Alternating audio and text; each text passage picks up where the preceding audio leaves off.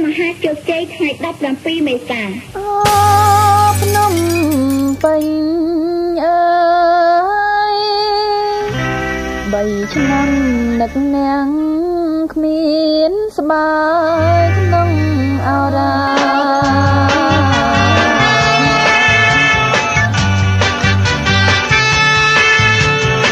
Welcome to Beyond Year Zero, a podcast about Cambodia then and now.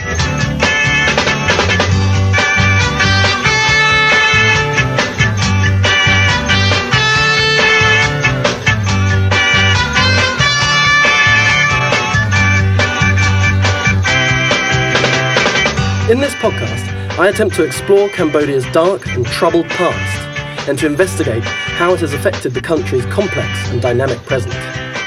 And today, I'm going to be talking about gender and women's rights.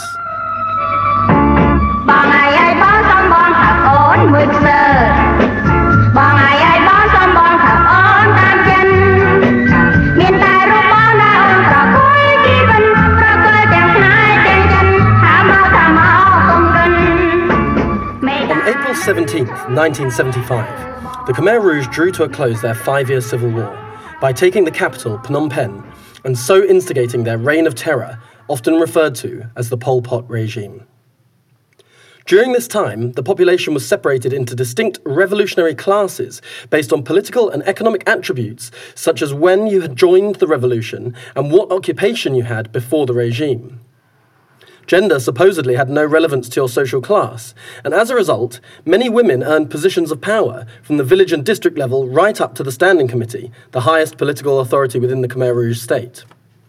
In their propaganda, the Khmer Rouge claimed to have emancipated women, and the state constitution declared men and women as equals. This wasn't particularly new. After all, King Sihanouk's cabinet had also included a minority of women. Nor did it signal the beginning of a utopia of gender equality. Under the Khmer Rouge, sexual and gender based violence was rife, with rape, sexual torture, and execution of women widely reported. In particular, forced marriages were a hallmark of the regime. In order to meet its target to increase the population to some 15 or 20 million over the next 10 years, the regime forced more than 250,000 couples to marry, often ensuring these marriages were consummated under duress or the threat of execution. People were married in mass ceremonies of up to 80 couples, with the ceremony consisting of little more than swearing allegiance to the regime. Ceremonies which were concluded with a revolutionary handshake rather than a kiss, since love and emotional fealty were only permissible and owed to the regime. The history of these so called red weddings has left a complex and difficult legacy for the survivors, whilst also contributing to a patriarchal and highly gendered cultural society in modern day Cambodia. I wanted to explore how these issues have affected women and men in Cambodia, and to ask what the study of a difficult and unique past can teach us about gender and women's rights today. To explore these issues, I put the feelers out, and the first person to get back to me was Tim Manea, Executive Director of Kdei Karuna, an organisation which facilitates dialogue and reconciliation projects between former victims and perpetrators of the regime. I started by asking him why these dialogue projects were needed and how they relate to the work of the Khmer Rouge War Crimes Tribunal, which is also known as the ECCC or the ECCC. If you look at the court objective, or we can say like a, uh, goal is to bring uh, like a, uh, justice and and reconciliation. Yeah. Um, I think if it we think about like a national levels uh, yes um, mm, the ECCC can uh, accomplish that with the national levels with but uh, from the um, the local level uh, it's hard because it's too big mm. yeah the the goal of ECCC is to too big. So there's need uh, some other mechanism or some other uh, intervention, you know, um, uh, to support, like to supplement to that. Mm-hmm. So our work, uh, it's it it's not something that we we criticize uh, about the court. but it's about something that we try to complement to what uh, the court have done and what something left that we can do, you know, Mhm. uh, uh, for the uh, uh, the victims. That's why we, we most fo- focus a lot on the, the local levels and to understand about what's uh, justice mean to um, reconciliation mean to those people because the concept is uh, too broad. One of the outreach programs in the court, as I understand it, is connected with is is Phka Sla. Is that connected with the court? Yep. Maybe you could tell me a little bit more about that. Phka Sla is one of uh, a project that uh, uh, we all, the four organizations that uh, um, join and propose um, to the ECC on the case of O2 especially on the forced marriage Mm. and uh, gender-based violence during the Khmer Rouge. Why is it important to focus specifically on gender-based violence? Ah, we see um, uh, gender equality in in the society, especially in in Cambodia. You know, um, uh, even we we work with the past, but um, our purpose is uh, want to uh, want the people, you know. Um, to reflect on how the society today uh, behave to the gender issue. Yes, and also um, recognize the the victim suffering. Um, yeah, because uh, even the past, but the survivor is still uh, living right now, and also um, uh, they. Uh, want to um, to bring or to speak out about uh, uh, this topic. So it is important um, uh, for young generation uh, to learn about what happened in the past and reflect to ourselves what can we do uh, respond to um, um, the victim and also what can we do as a young generation uh, to behave to to the uh, the genders uh, equality or gender issue in um, today's society. Mm. yes so this is what we want we we we want to um, to make change you know. Mm. yeah. Want uh, the youth to see to open because uh, it's in our culture um, not uh, many people um, talk about this Mm. especially like uh, violence sexual violence or gender based violence yeah So, where where are we at in, in Cambodia in terms of gender rights today? Do you think? we still need to, um, to work and, and especially uh, uh, uh, to provide uh, uh, more understanding about the concept of gender rights to the young people yes young generation and uh, to increase the um, the participation especially in the the women's uh, yes in in in into um, the development into the um, uh, others you know issue yeah Mm. because um, as we see uh, uh, some some people still think have a perception uh, differently between man and woman you know. And also um, uh, in our society also not really you know uh, value to to um, the others like transgender or some others yes.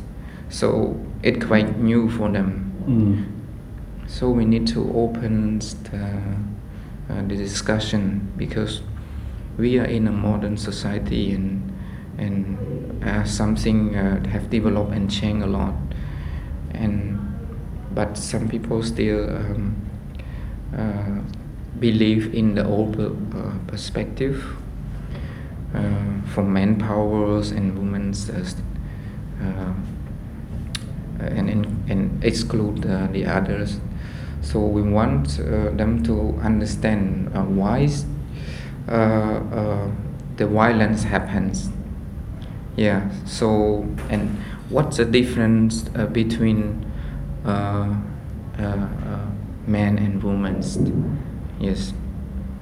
Uh, in our society in 2013, a large scale UN study on men and violence in Asia and the Pacific found that one in four women in Cambodia said they'd experienced intimate partner violence, that is, physical, sexual, or psychological harm, at least once.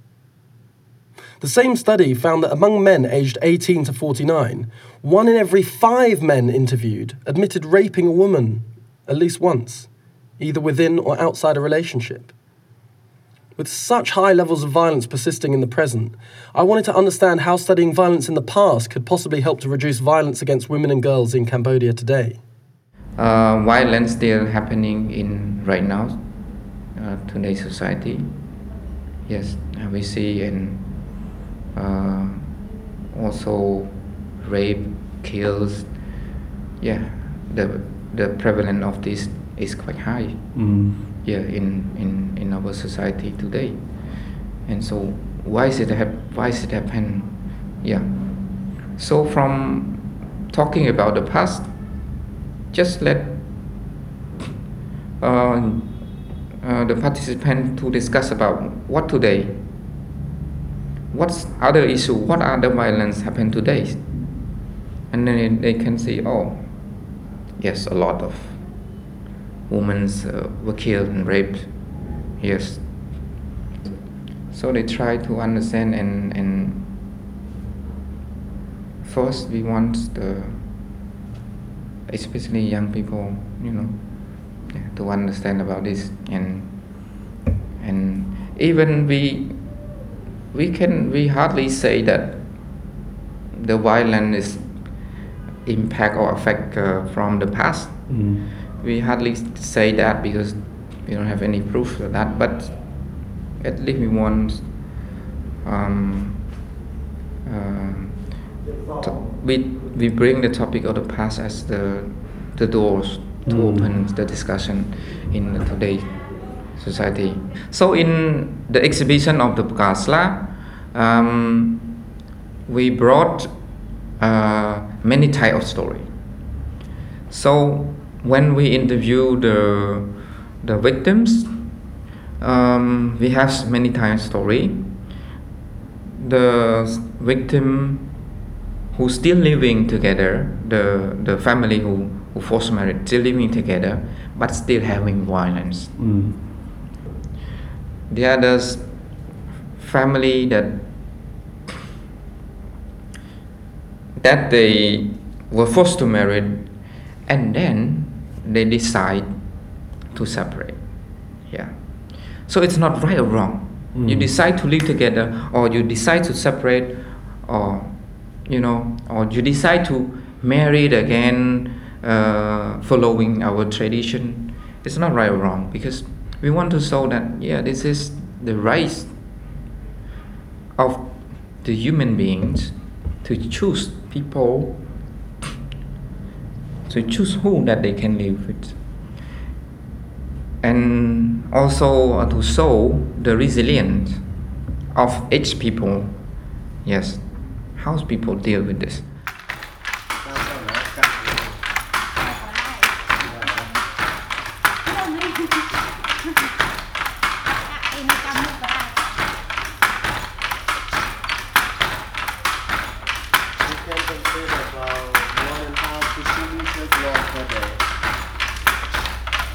so tiring.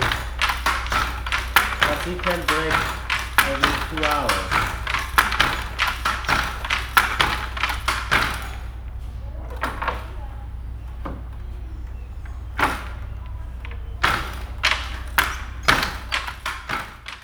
That was Tim Manea, of Kdei Karuna, followed by the sound of a silk weaver using traditional methods in Siem Reap province.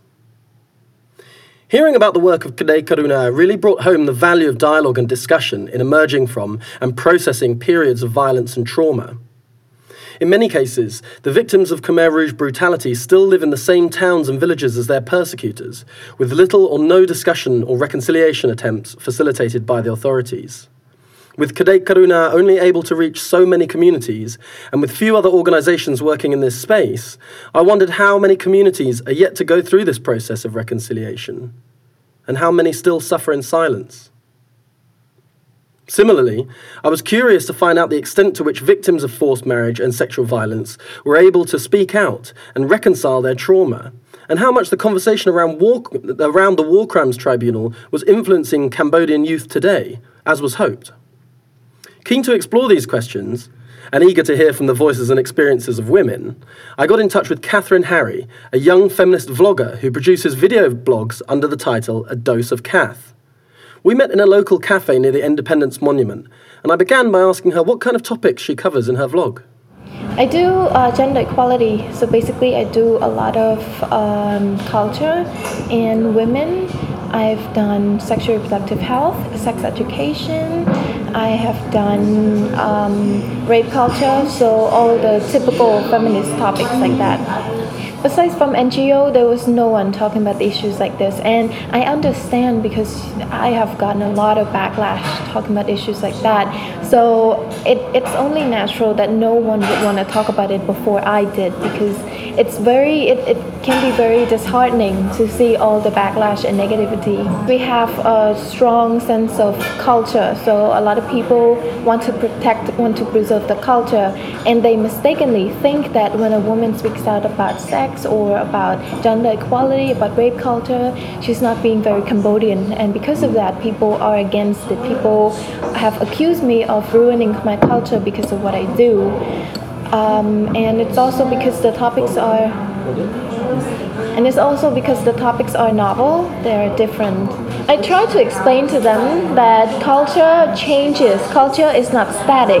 Culture changes from one generation to another, and not every aspect of culture is to be practiced. Uh, time has changed, and there are certain things about culture that um, that undermines gender equality, that devalues women. For example, we have the women's code that I just talked about. Not every part of the women's code is good. Actually, a lot of parts of the women's code really are it, it devalues women, it oppresses women. So parts of culture like that we need to re-examine and we need to re-evaluate and we need to see whether or not it should still be put into practice, especially at this time of age. Basically, it's against uh, human rights, mm. but just because it's part of culture doesn't mean that it should, it should still be put into practice.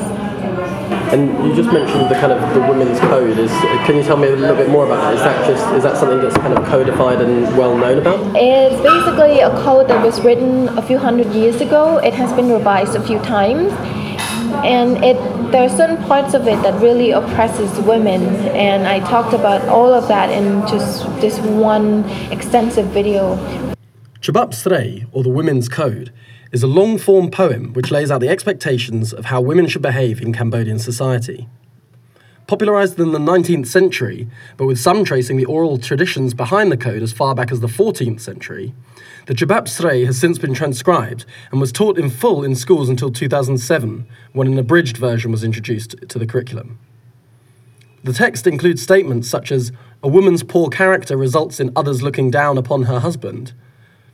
Don't speak to your husband in a way that you consider him as an equal. And that a woman should not turn her back to her husband in bed, otherwise, she'll be considered a snake, bringing bad luck and causing the couple to separate. In 2014, a team of researchers in comparative education investigated the Chabab Srey in Siem Reap province.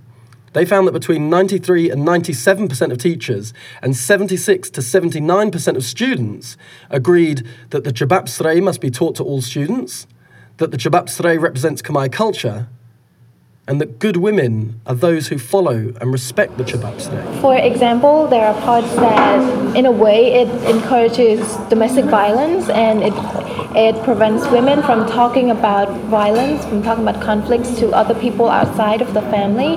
They talked about, in one specific uh, passage, they said that you shouldn't bring inside fire to outside and outside fire inside, basically saying that if there's a conflict inside the family, you shouldn't talk about it to other people outside the family because it will shame or humiliate the husband. And because of that, it prevents women from talking about domestic violence to other people. It, it normalizes it in a way that if it happens inside the family, then it's a family business. So you shouldn't really talk about it. And people say that oh it doesn't really matter anymore. It's a code that was written hundreds of years ago. People don't really care about it. But in actual practice in society we still unconsciously we still abide by it because when a woman experiences domestic violence people tend to not talk about it or try to tell the women to reconcile with her husband because you know you don't want to break up a family so things, little things like that, that people unconsciously they follow, and they keep saying that it's they don't really care about it anymore. And the code is still being taught in school, even today. You mentioned domestic violence. How big an issue is domestic violence in today's Cambodia, do you think? It's actually pretty big. Uh, according to a statistic that was published in the in uh, UN Women on the website, one in five women have experienced violence, uh, intimate partner violence, in terms of physical and or sexual violence. So one in five. That's a lot. Yeah. Yeah. How do you think the uh, cultural phenomenon, if you like, of uh, saving face plays into these issues? It's really it, it perpetuates violence actually, and it normalizes it because it's not just domestic violence; it's uh, the rape culture as well. Because when a woman is raped or sexually assaulted, she sometimes she's not encouraged to talk about it, to report it to the police because if she talks about it, then she somehow loses her value because she has been raped. So her family would try to keep a close lid on that, try to reconcile it with the rapist, or sometimes they would tell her to marry the rapist because they don't want the the, the problem to spill out to other people, or they wouldn't want shame to the family so they would try to keep it hush hush. We need to talk about that. We need to teach people that it's not normal for that to happen, that boys are just not boys. You know how to saying that boys will be boys. That's very toxic and that's very problematic. So we need to speak out about issues like that and tell people that this shouldn't happen, that women deserve to be respected and treated as human beings too. Because if no one talks about it, then the problems will go on and on. It's also very important for Khmer women, uh, for Khmer men to get involved because obviously half of the population cannot change society alone. We need help, we need allies as well. Um, they need to speak up to their fellow men, to their brothers, that it's not okay to do this because the problem is that um, even if women try to fight it, some men, even though they don't actually sexually harass women, sometimes, most of the time, they would stay silent. They would say that, "Oh, they're just like that. What can I do about it? I'm not, I'm not participating in it, so I'm not, I'm not being part of the problem." But actually, saying silent is being part of the problem because, in a way, you're being complicit to the problem. How, how does the um, plight of gender rights and equality differ in Cambodia to somewhere like America or the UK, do you think? In a way, um, gender equality, the feminist movement, is one step ahead in, in Europe or in America. But at the same time, we do face similar problems. For example, access to birth control, access to safe abortion. You can see that's still being debated in America even in 2018. But of course, we don't have uh, problems. We have problems like women are not able to go out late at night without being shamed, without being gossiped by the at, by the neighbors, we we can see that it's not really a problem in America, in Europe anymore, because sexual liberation has been is more advanced in the Western world, but it's not really a thing in Cambodia. Um, sex education is more advanced in Europe. It's not so much advanced in America, and it's not advanced here. We're still not taught comprehensive sex education here in Cambodia. Those are the problems.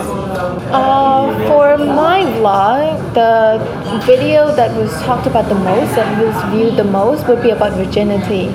But then again, my latest video, which was about the women's code of conduct, is also being talked a lot. Uh, it talked about a lot, uh, and it was only released on Friday, but I see it everywhere. Uh, people, so many people have talked about it.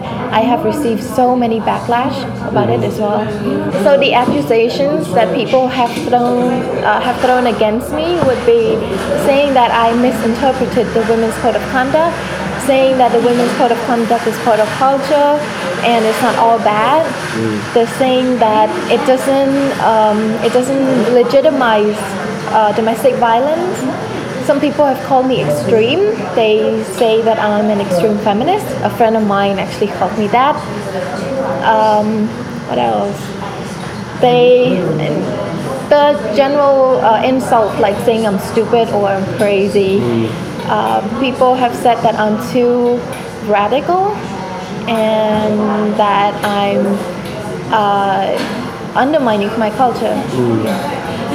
I don't know um, if you've been following so much, but the the ECCC, the Khmer Rouge Tribunal, one of the sort of key um, innovations, if you like, of that um, court is to specifically treat uh, gender violence as a separate sort of topic um, of investigation. Is that something that um, is filtering through to Khmer society? Do you think is that having any sort of impact on the conversation? I don't know much about the trial because I haven't been following it. But I don't think um, conversations about gender-based violence has changed much. Uh, I don't. I don't think it's been affected by the tribunal because a lot of people here don't follow the tribunal. Only uh, specific, only certain groups of people have been following it. I don't hear my friends talking about it. I don't hear people that I know talking about it. That was actually going to be one of my questions. Is as uh, a young person in Cambodia today, how relevant do you think the court is, and um, especially things like Phka Sla, which is the project that looks at um, red weddings and the impact of that, um, brings in civil parties um, to kind of bring them into the dialogue discussion. How relevant do you think as the young people in Cambodia today? Not very much. In a way, it's also because we didn't experience it, so we don't really take it as seriously as the older generation would. It's sort of like we're disconnected by the generation gap, and um, the older generation don't really like talking about their experience during the Khmer Rouge. I know my, my parents don't really talk about it, but of course they didn't experience the Khmer Rouge much because they left the country. But I really don't know much about it from conversations or the lack of conversations about it. How might we sort of start that process to engage youth in those kinds of discussions? That's a really hard question because I've never really worked on uh, the Khmer Rouge before. I've never really talked to my friends about the Khmer Rouge Tribunal before. So I don't have any ideas at the moment. Yeah. In the last election, um, there was a big um, concentration of opposition and of, of kind of response to the government. It was built firstly around the Boeung Kak Lake activists, which were predominantly women, and also around the garment sector, which was predominantly women as well. So um, I wonder sort of if you could reflect on uh, that phenomenon a little bit and where you see the next election going, if there will be pockets of women taking leadership roles in the same way, or whether you think the next time will be different.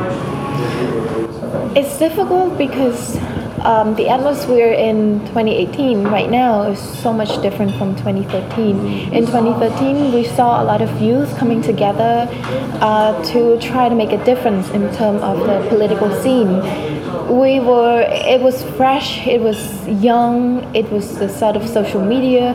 We were, in a way, kind of fearless.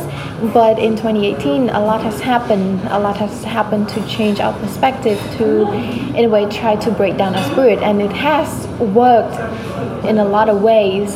So it's really difficult to see any um, major political movement to try to make a difference in 2018.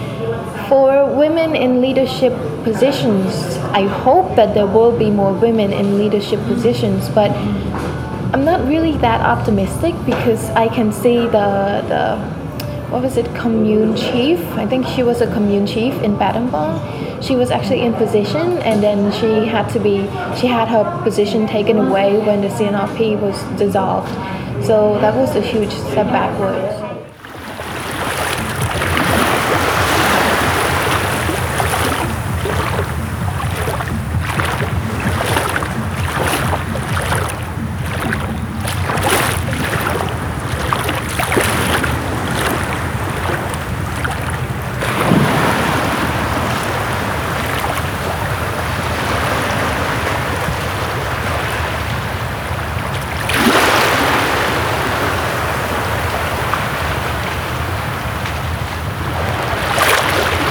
That was Catherine Harry, producer and host of the video blog A Dose of Cath, followed by the sounds of the waves on Koh Island. You can find links to Catherine's vlog, as well as all the other guests on today's show, by checking out the Facebook page at facebook.com forward slash beyond year zero, where you can also subscribe to this podcast. Meeting Catherine left me with mixed emotions.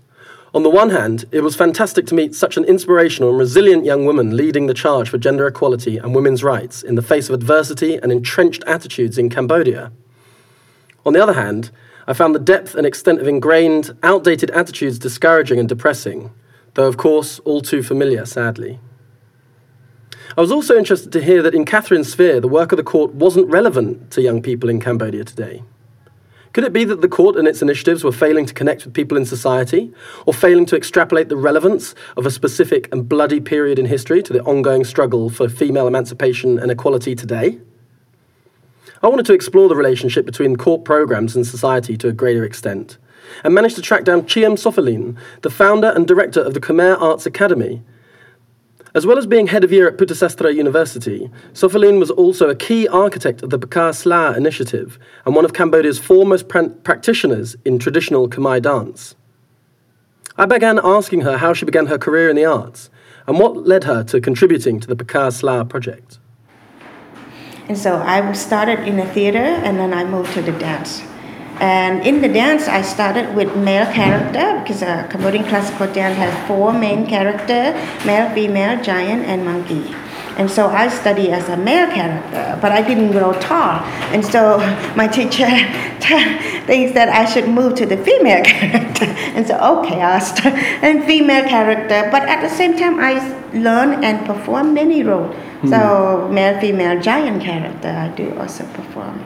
And also sing because at the time my teacher did not have when they don't have live music then they have to sing and explain and demonstrate and so to help my teacher i learned how to sing with her and I developed a singing uh, um, talent. Uh, that was the time when after you know the Khmer was over and then we start revive our culture immediately. And I didn't know at the time why my teachers and my uncle Cheng was doing that. You know, they are suffering. They were suffering just like any other Cambodian. They were separated from uh, family. They lost their family member. They lost their house. They get very little for their salary of their work. Why do they?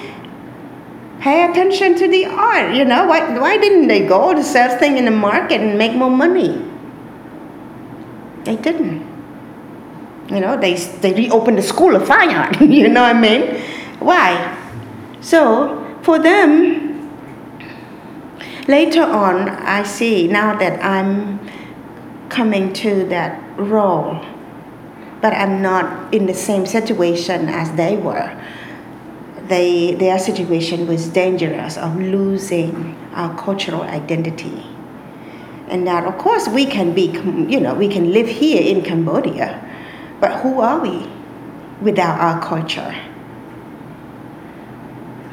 and as my teacher and my uncle, they are dancers and actors and uh, administrator in the art. They can't do anything else but focusing on rebuild the performing art. And that is part of our culture as well. We could show to the rest of the world that we are alive and we are Cambodian. Do you feel a sense of responsibility and uh, a weight to have to carry that to be one of the preeminent practitioners who is protecting and advancing that culture today? Yeah, so I tell you that when my teacher was uh, with Satsam my teacher, she specialized in male and giant character. She was sick and she was brought to the Calmette hospital. And there I went to visit her and she was crying, calling out to the Lokta, which is the wise man who create the dance and took care of the dance. And she told, she asked him to not taking her away yet. Let her live so that she could continue supervising, teaching the dance. She want to make sure that the dance survive being cared, cared for. And so sitting there, and I, but by the time I remember maybe by the time I, my husband and I was uh, established our company in Bright Hall where my uncle's theater is. So I was doing my work there, and so I told my teacher on her hospital bed that I at the time I was calming her down, uh, and so I said my own mean my own mean mother as an aunt. So my own uh, don't worry stay calm, you should be calm, and so you could rest, and therefore you could recover faster. Don't worry. You know, I've been teaching the giant character to my students, so I'm caring for it now. So don't worry, just rest and recover. And so she calmed down, and I came back home later, and I realized that oh my God, what did I do? And I thought I was just calming her down. But if she was going to pass away that day, she count on me carrying on her giant character, taking care of her giant character. You know what I mean? It was a mm. promise. It, it isn't just like calming her down, you know? And so I was get, oh, oh my God. So what what would I do if I couldn't fulfill that promise, you know? So, yes, going back to your question, it, I, I don't think it is a burden on me, but it is a big responsibility as a one practitioner in the form. And that fortunately, I've been blessed with a talent that I could teach a Niang character, a male character, and a giant character, and that I can teach the classicals, uh, the old repertoire, as well as creating new one, new pieces like Phka Sla. Mm. Um, what is Phka Sla? Mm. Phka Sla, uh, I, I will back. So Phka Sla is a dance drama experimental classical dance drama that address the themes of forced marriage under the Khmer Rouge. And uh, this dance drama is one of the component of the bigger project that calls Kasla Kram Angka. And Kasla Kram Angka was um, approached by uh, Theresa de Langis, uh, a professor uh, who had worked with um, TPO, the organization, um, in interviewing uh, eight survivor, eight yeah, eight couple uh, survivor of forced marriage under the Khmer Rouge, and uh, they know they had contact very closely with the uh, International Tribunal Court uh, to the uh, of the the Khmer Rouge International Tribunal Court, and so they very they know what's going on there, and they uh, know that the case 002 slash 02 is now coming to the end, recognizing that forced marriage under the Rouge or any other kind of sexual violence against both, in this case, both men and women, particularly against women, considered as crime against humanity. And so, with that, we come to the point where uh, they should have a, a reparation project to the survivor. And so they had called in, you know, they had contact with 150 or more survivor of forced marriage under the Khmer Rouge all over Cambodian. So Theresa came to me and said, would I be interested in turning the transcriptions of the forced marriage under the Khmer Rouge into a dance drama for a reparation project? I said yes. And the reason I said so because I think I'm a woman. I am a survivor of the Khmer rules as a child. I lost my dad, uh, Jim B. I lost my brother, uh, Jim Sapavut and Jim Sapavon, two of them. I lost my grandmother, uh, um, and my uncles and cousins and others.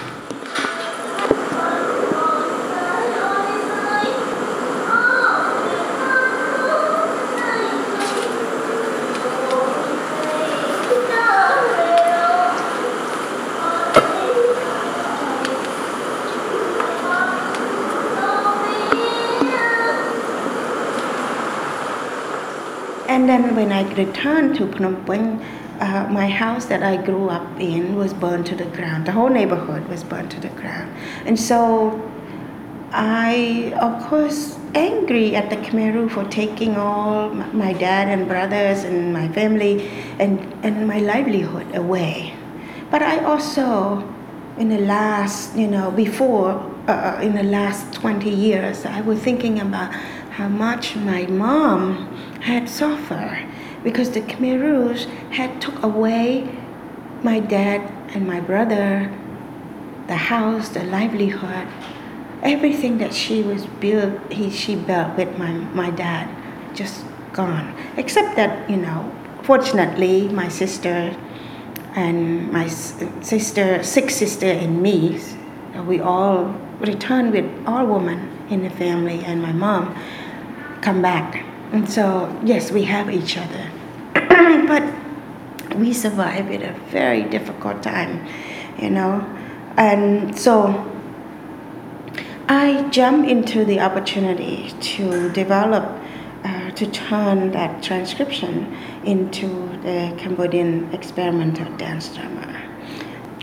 Uh, and so the silver party, uh, so we asked them and say, can we ask them for the permission and say if we can can we take your story from the, the, the transcription and turn it into a dance drama similar to this.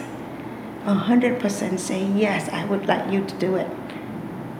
And when the the the silver party heard the text the narration and they said that you know Nakru, you you say what i I meant to say, but I couldn't think, mm-hmm. I couldn't, I don't know how to express it, and now you express it for me.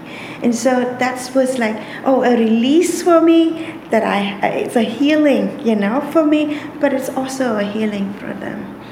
And so that's that piece I felt every time I perform, I cry. Every time I perform, I was angry and I was very emotional. Mm. Um, but I feel, yeah, I feel I was here as well. So I'm glad I did that piece. Mm-hmm. And then, and then what?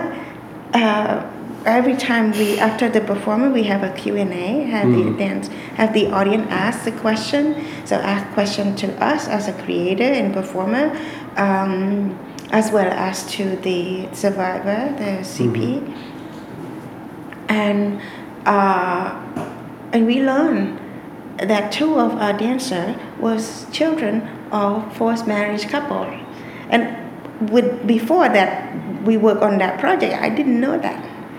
Wow. Yeah. How does exploring the red weddings um, How does that help us to kind of explore today and Yeah. um, women's rights and gender equality today Yeah. by looking at the past? I know in Cambodian cultures that Kon Madai is very important.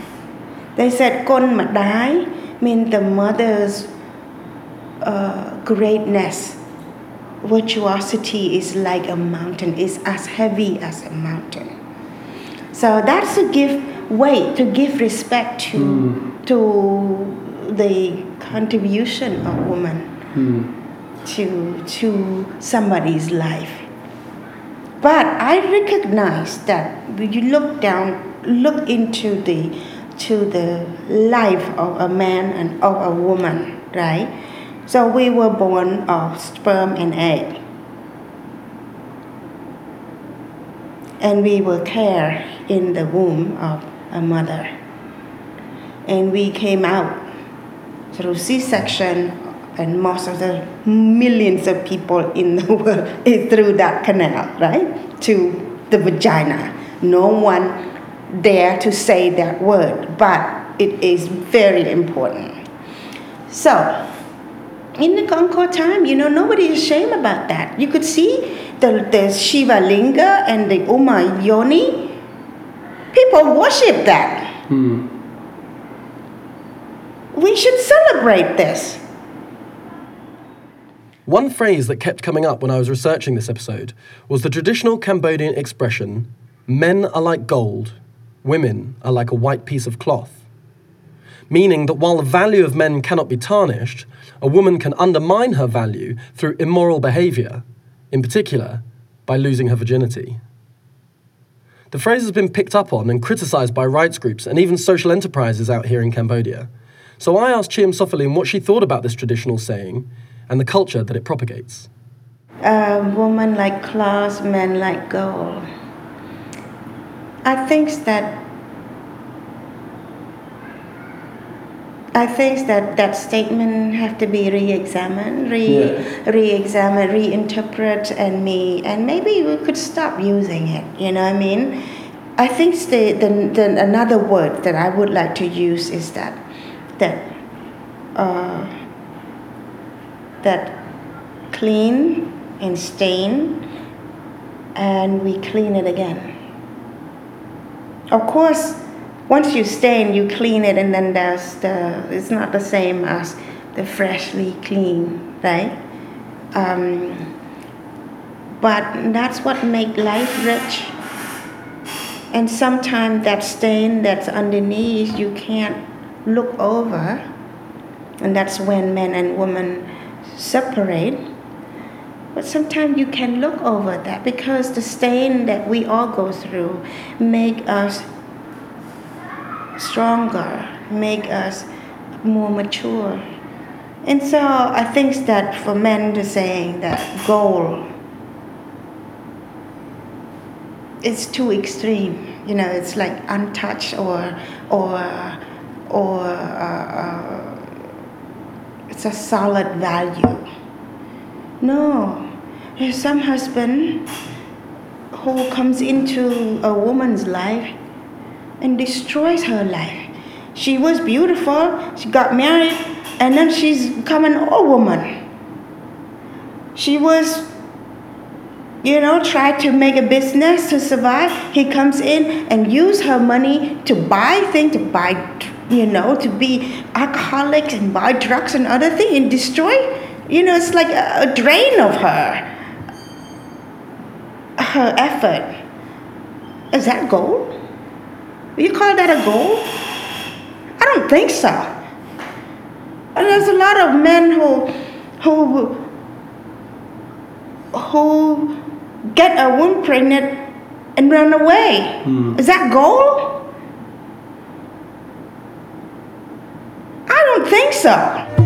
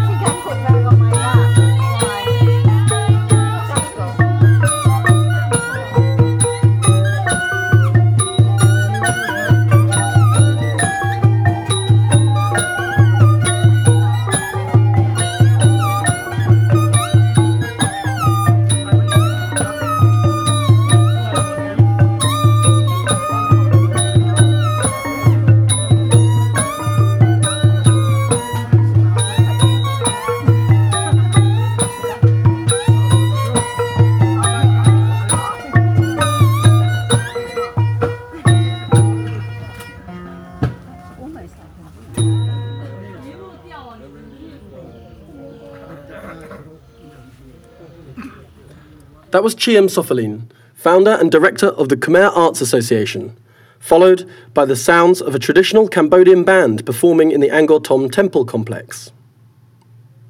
An incredible and powerful story from Cheam Sophiline there.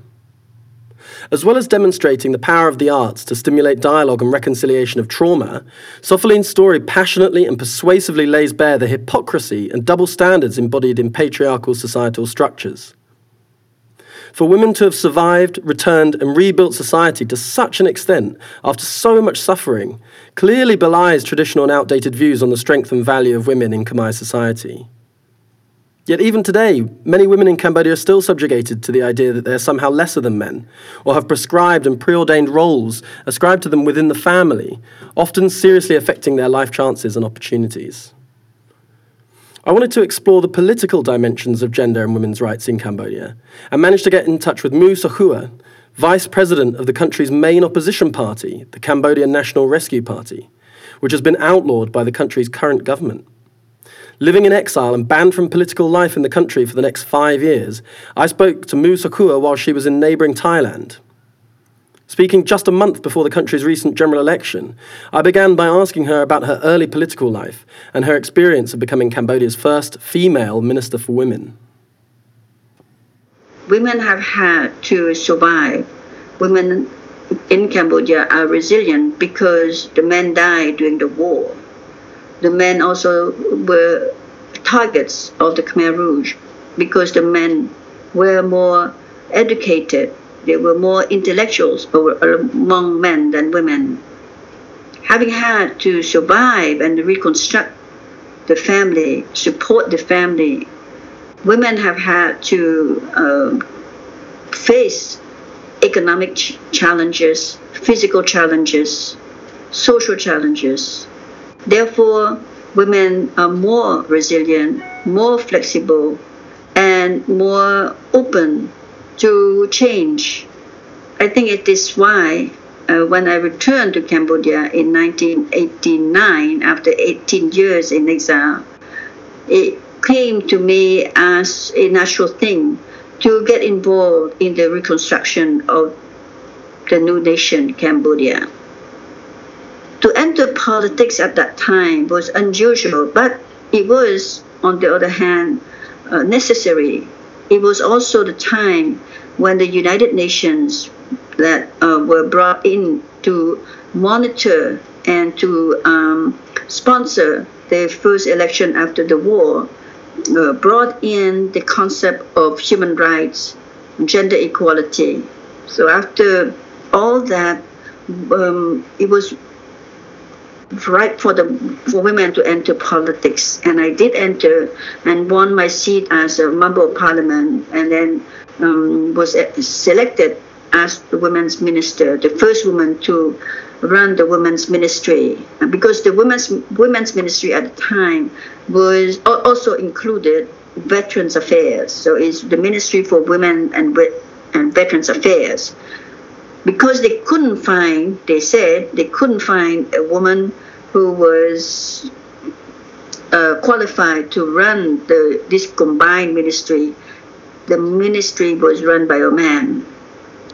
So, starting as a woman, uh, the first time to run the women's ministry, uh, my strategy was how to um, bring change without bringing too much, um, taking too much risk so that it um, we don't confront the society, but at the same time bringing change so that women after the war can benefit from this women's ministry.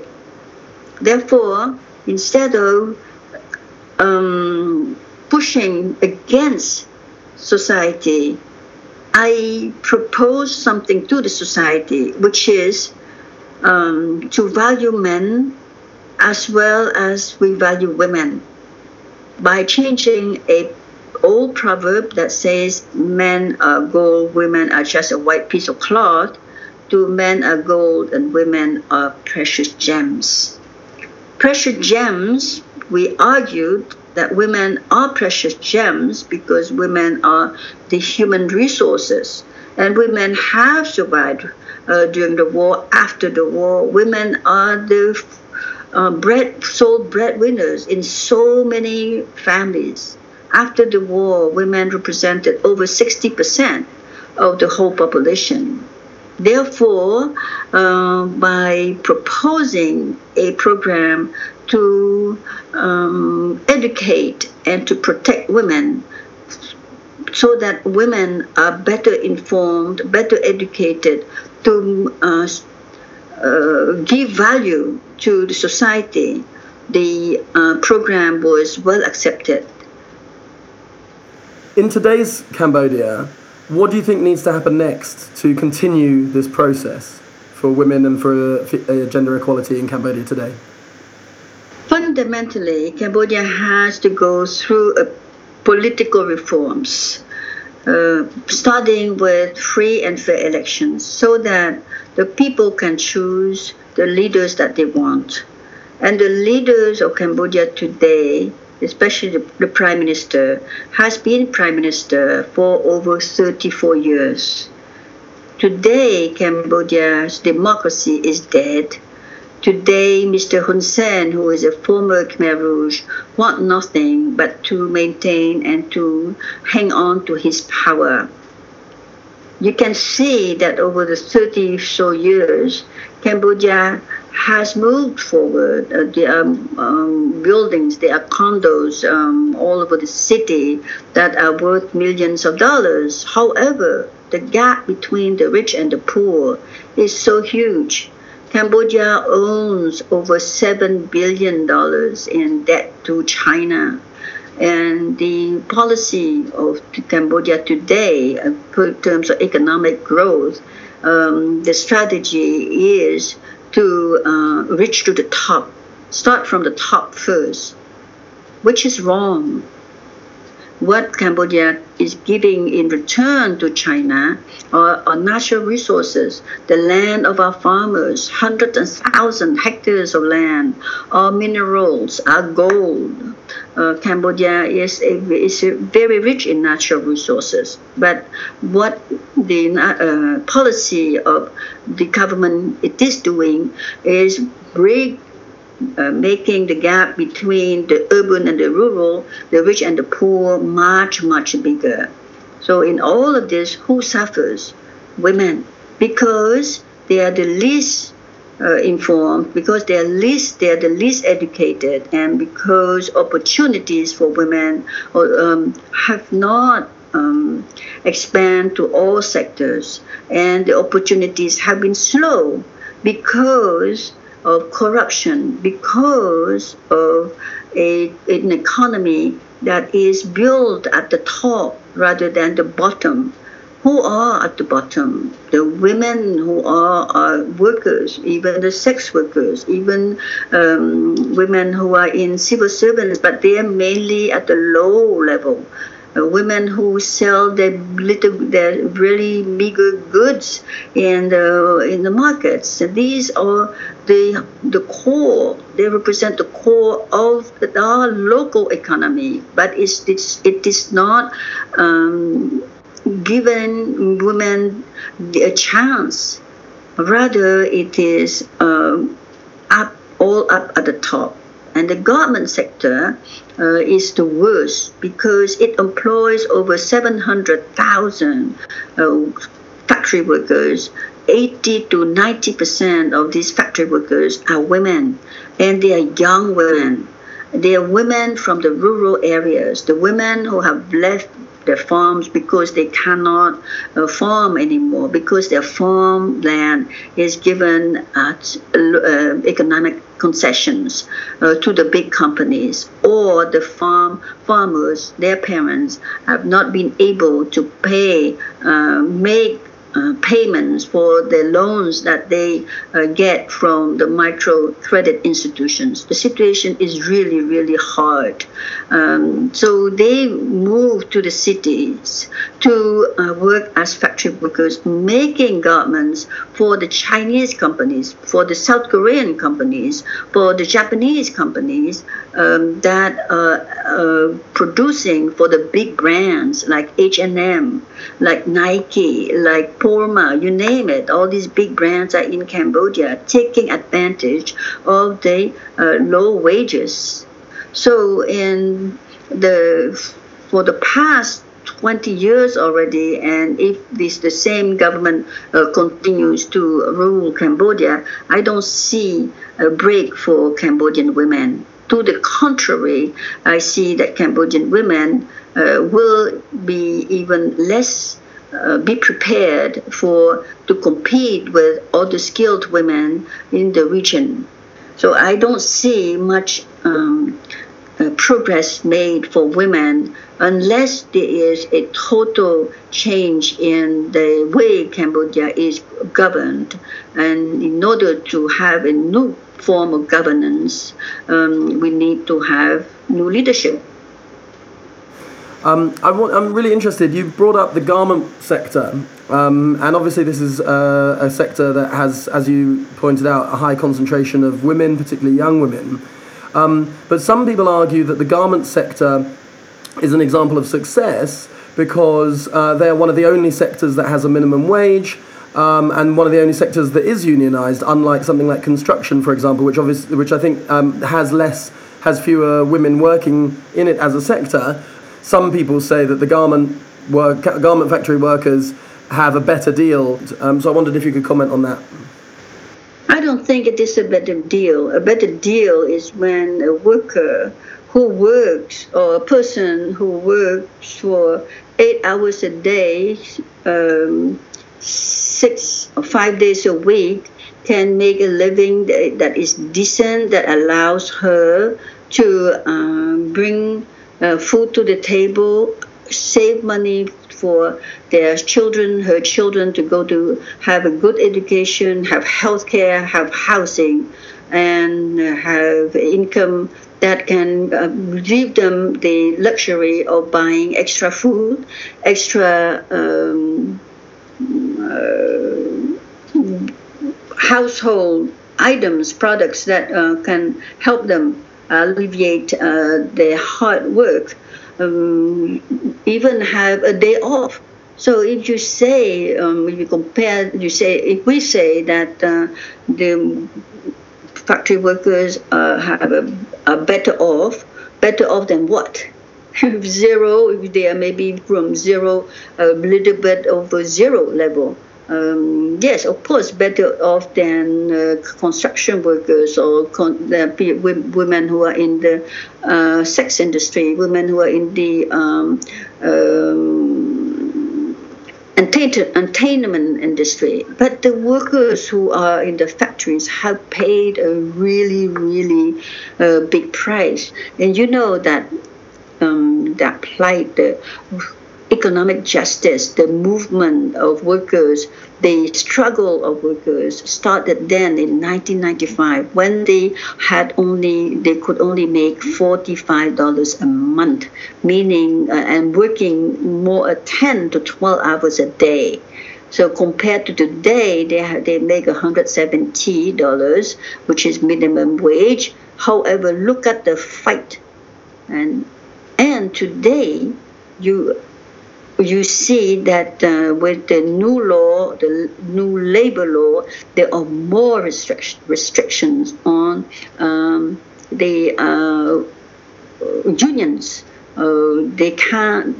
It's almost impossible uh, to form a union unless you are um, a pro-government union. It looks and it sounds very uh, smooth and very uh, quiet at the front. Um, it is not so. The workers are still uh, complaining that they can't make ends meet with $170 a month because they need to feed, to house, to raise four of the members of their family. How can you live with 170? And that's why they, you know, over um, 2000 last year alone, there were thousands of workers who fainted. And why did they faint?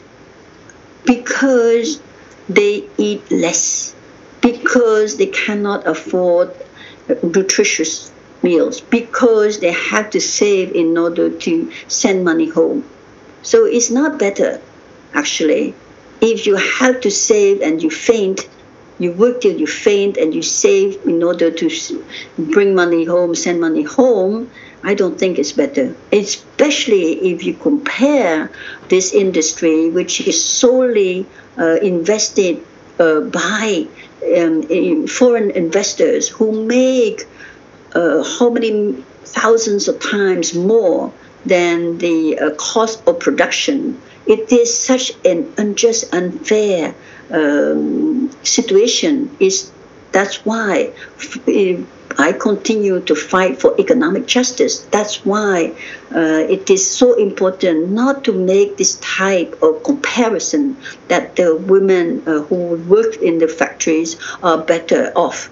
And you know, on top of that, uh, they are not considered as the a gem, as gems they are still compared as a white piece of cloth because there is a, a uh, social um, stereotype of a woman who is a factory worker.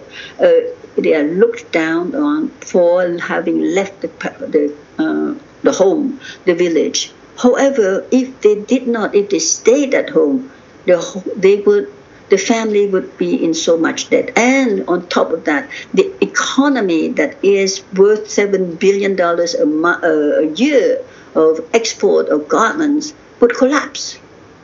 But the risk is social unrest. If there is more and more pressure, more and more oppression, where people can't speak, can't uh, protest, people are people. And especially if the situation, economic situation, is really at stake. If more uh, suffering of the people at the local level is felt, then the unrest will come.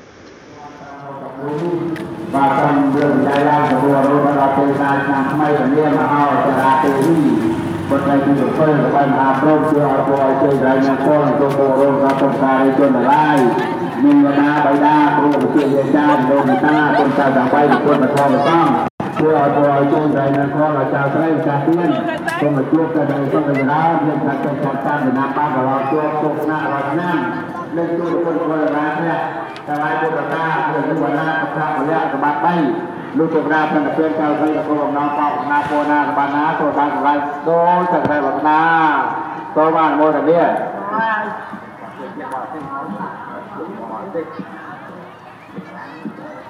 That was Mu Sochua, vice president of the Cambodian National Rescue Party, Cambodia's outlawed main opposition party, followed by the sound of a speech at a traditional Buddhist wedding in Siem Reap province. The frustration felt by Mu Sochua in being locked out of politics is clear to hear, and her analysis of the structural exclusion of Cambodian women in the economy is also powerful. It's hard to argue with her gendered analysis on how the global garments trade takes advantage of and subjugates women in the developing world. As someone who has certainly bought clothes from major brands before, the wages mentioned and markups charged by these companies are astonishing and difficult to hear. Mu Sochua's warnings of civil unrest have not yet been borne out, but in the end, and in the absence of a credible opposition to contest the July elections, more ballots were spoiled than were cast for any of the remaining opposition parties, whilst voter registration fell by more than 13%, the first time registrations have fallen since democratic elections were reintroduced to the country in 1993.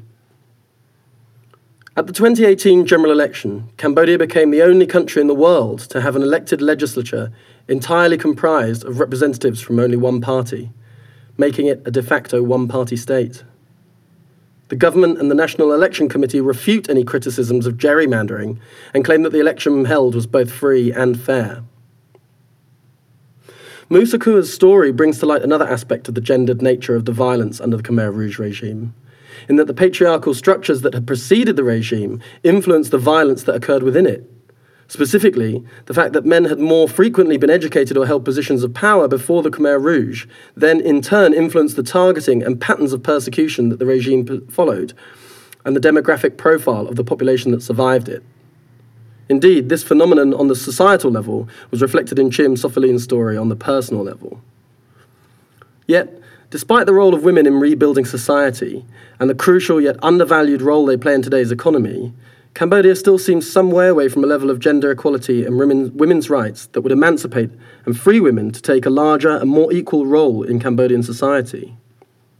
With gendered societal expectations, a dark and complex recent history, and a highly restricted modern political climate, the achievement of women's rights and gender equality in Cambodia feels like a fight that is still to be won.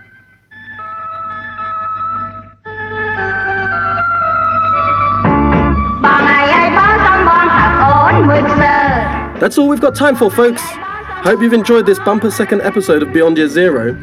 Join me next time when I'll be exploring memory and memorialization of the country's genocide and how this has affected modern Cambodian society today.